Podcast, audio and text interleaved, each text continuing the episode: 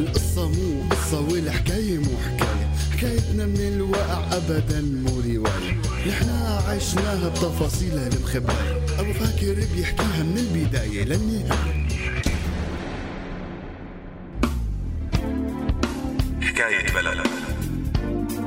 أب وأم وولد. حياة جديدة. بدها تنولد حكاية سوريا الروح قبل الجسد. الروح قبل الجسد. هلا مع حكواتي السورياني عاها راديو السورياني خليكم معنا.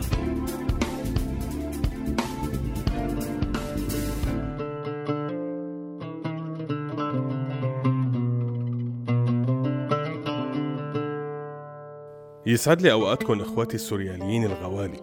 حكملكن اليوم حكاية أبو إسماعيل يلي كان يشتغل شوفير تاكسي بحلب. بس مو حي الله شوفير. كان شوفير متقن وله قواعده وشروطه وعاداته بالسواقة.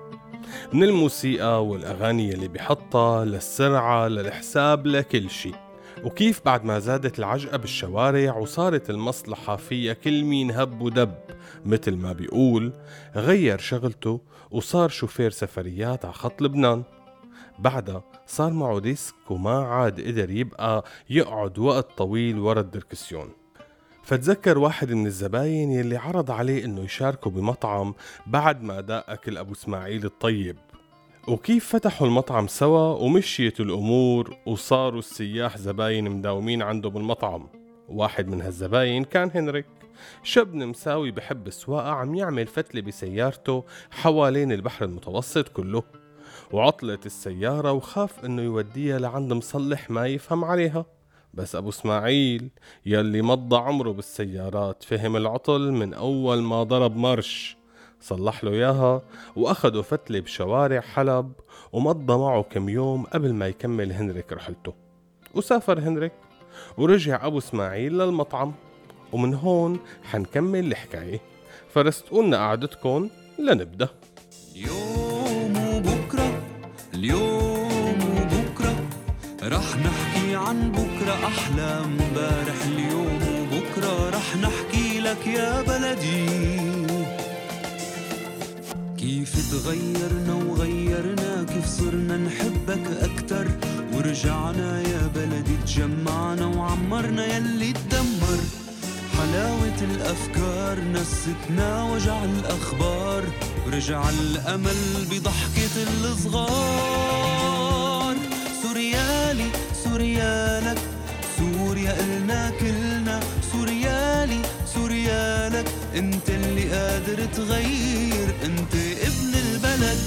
إيه إخواتي؟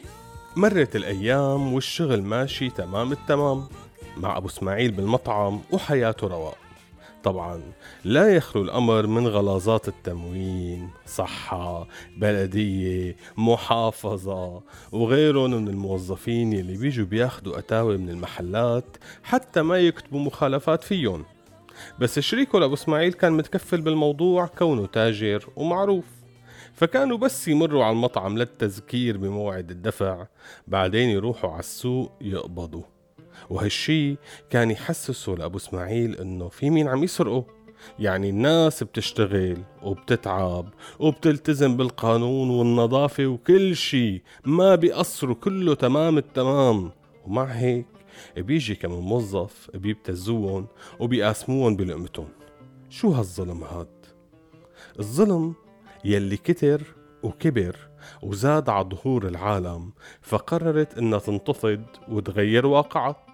وتحركت العالم ونزلت على الشوارع وتظاهرت. شوي شوي كانت عم تنتقل موجة الاحتجاجات من محافظة لمحافظة ومن بلدة لبلدة ومن مدينة لمدينة. إلا حلب. طلعت كم مظاهرة وصار كم محاولة اعتصام واحتجاج بالجامعة بس بسرعة كانت الأمور تتلفلف. ينزلوا شغيلة وصنايعية وعناصر مخابرات ومؤيدين مشان يوقفوا بوش المظاهرات وما يخلوها تكبر. ويصير أحيانا اشتباكات وقتال وأحيانا تفرط بسرعة. ومرة من هالمرات إجا أبو إسماعيل على المطعم يوم السبت قام لقى اثنين من الجراسين مو مداومين.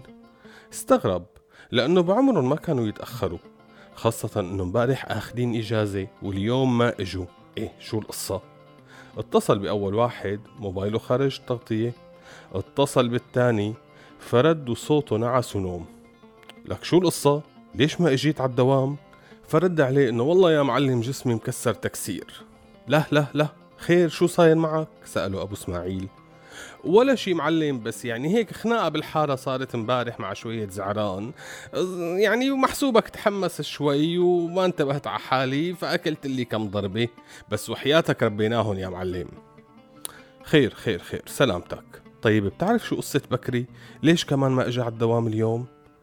فتلبك أحمد بالجواب شوي وقال له إيه يعني هو كان سهران عندي لما صارت الخناقة امبارح وانكسرت إيده وجبرنا له إياها ووديناه على البيت. بيكون هلأ نايم من المسكنات اللي أخذها.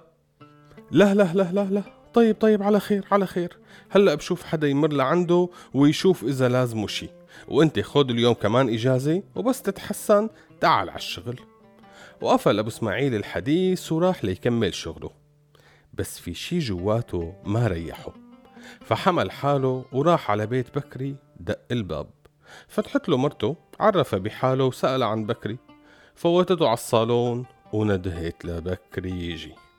فات وهو رابط إيده وجهه مجروح وعم يعرج.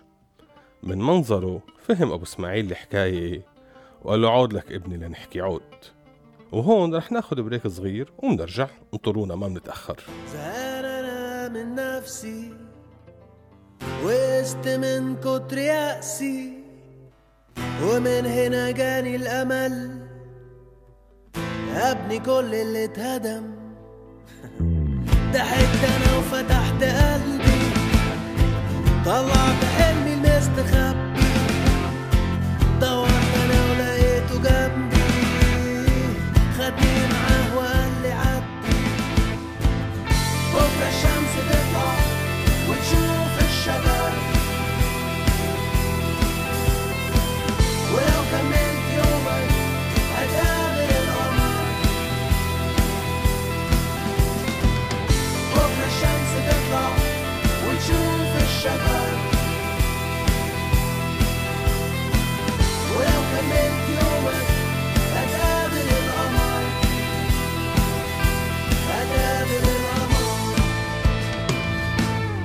إيه إخواتي؟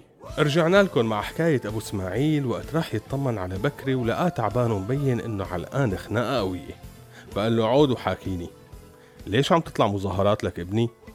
أنت عندك عيلة وابنك لسه صغير. شو بدك بهالعلقة هي؟ لا يروحوا يعتقلوك أو يقوسوك لا سمح الله. فقاطعه هون بكري فورا وقال له شو مظاهرات حجي تف من تمك؟ أنا معقول أطلع مظاهرات؟ بالعكس أنا عم أطلع مشان أضرب يلي عم يطلعوا بالمظاهرات. هون اتفاجأ أبو إسماعيل وقال له كيف؟ ما فهمت. فشرح له بكري القصة كلها. وكيف إنه الحجي أبو سعيد طلبهم لعنده على المحل بالسوق وكان جامع عنده كم شغيلة من الشغيلة اللي بيشتغلوا بالمعمل ومعرض السيارات والورشة. وكيف فهمهم إنه لازم يكونوا وطنيين ويوقفوا بوش المخربين ويمنعوهم من خراب البلد؟ وعطى كل واحد فيهم 1500 ليرة مكافأة وقال لهم إنه كل ما جابوا معه الناس كمان بيطلع لكل واحد 500 له و1000 للي جاي معه. وكيف نزلوا امبارح بعد الصلاة وهجموا على الناس يلي تظاهرت ونزلوا فيهم ضرب؟ بس يلعن الحظ بالغلط. بكري وهو عم يضرب خبط عنصر أمن لابس مدني. وفجأة هجموا عليه كم واحد ونزلوا فيه ضرب. ولو ما الشباب ركضوا وخلصوه من إيدهم وقالوا لمسؤول المنطقة إنه بكري معهم مو مع المندسين. وإلا كانوا ناويين يشحطوا على الفرع. سكت أبو إسماعيل وسمع كل الكلام للآخر وهو ما عم يصدق. ما عم يقدر يفهم إنه أولاد البلد صاروا عم يضربوا بعض كرمال المصاري. لك هي اسمها زعرنة لك يا بكري. انت هيك مثل الزعران وقطاعين الطرق والبلطجية. عم تعددي على الناس وتأذيهم. شو ما صار هدول ولاد بلدك؟ يمكن حدا من أصحابك أو أهلك يكون بيناتهم. ما بصير لك عمي ما بصير. فرد بكري إنه لا مستحيل يكون حدا من أصحابه أو أهله من بين هدول الخوني يا أساسا هدول مو من البلد. هدول جايين من برا مشان يخربوا حياتنا وتنتصر إسرائيل وأمريكا علينا. هز براسه أبو إسماعيل وسأله عمي وانت عم تضرب. سمعت شي واحد عم يحكي عبري؟ انجليزي؟ فرنسي؟ لا جاوب بكري. كانوا عم يحكوا حلبي. إيه معناتها شلون مو من البلد؟ يعني بدك تقنعني إنه في جواسيس إسرائيلية وأمريكان اتعلموا يحكوا حلبي مشان يجوا يتظاهروا هون؟ لك كبر عقلك لك بكري. فسأله هون بكري حجي يعني أنت معهم باللي عم يعملوه؟ فقال له أبو إسماعيل اولا أنا ماني حجي قلت لك إياها مليون مرة. ثانيا مو بالضرورة إذا كنت مو موافق إنك تصير بلطجي وتضرب ولاد بلدك فمعناتها إني موافق على اللي عم يعملوه لو موافق كنت لقيتني طالع معهم بالمظاهرات. أنا لا مع هدول ولا مع هدول. أنا بدي البلد ما يصير له شي ولا حدا يتأذى. إيه تمام يا حجي رد عليه بكري. مشان هيك نحن عم ننزل نضربهم لأنه بدهم يخربوا البلد. لك يا بكري أنتو هيك عم تزيدوا الخراب. لأنه الدم الحامي بغطي على العقل. ومثل ما أنت ممكن تضرب وما تشوف قدامك كمان يلي ضربته ممكن يرد لك الضربة بعشرة وممكن يضربك بمقتل لأنه العقل غاب. فالله يرضى عليك ارتاح بالبيت كم يوم وفكر بكلامي ولا تورط حالك وتحط ذنب حدا برقبتك.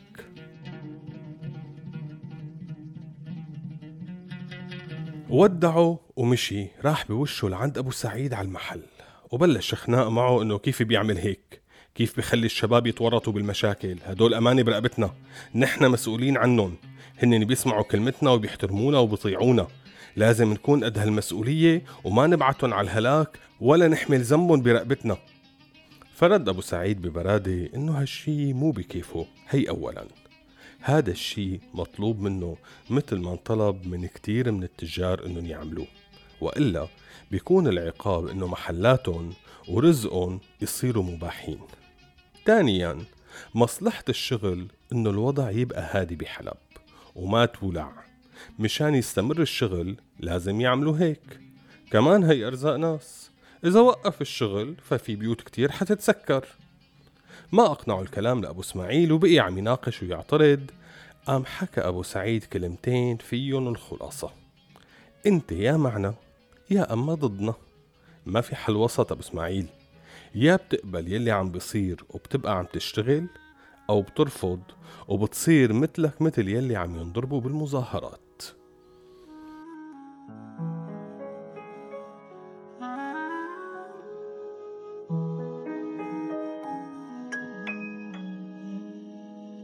حزين الدنيا لما شفت بعيونك هي المرة. ذكرتيني بالمدينة اللي كانت كل زينة.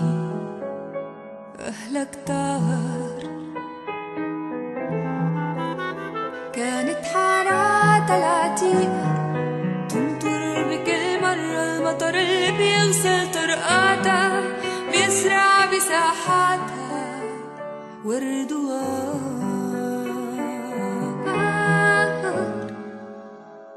بس هي السنة مو متل كل سنة ضلت تنطر وما في حيلة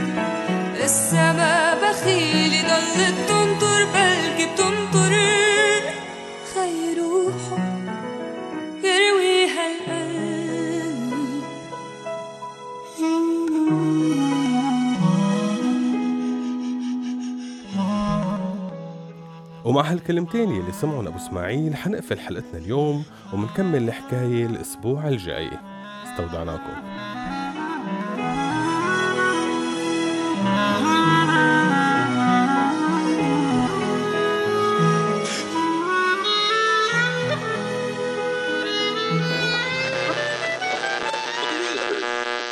هذا البرنامج من إنتاج راديو سوريالي 2016 عم تسمعوا راديو سوريالي.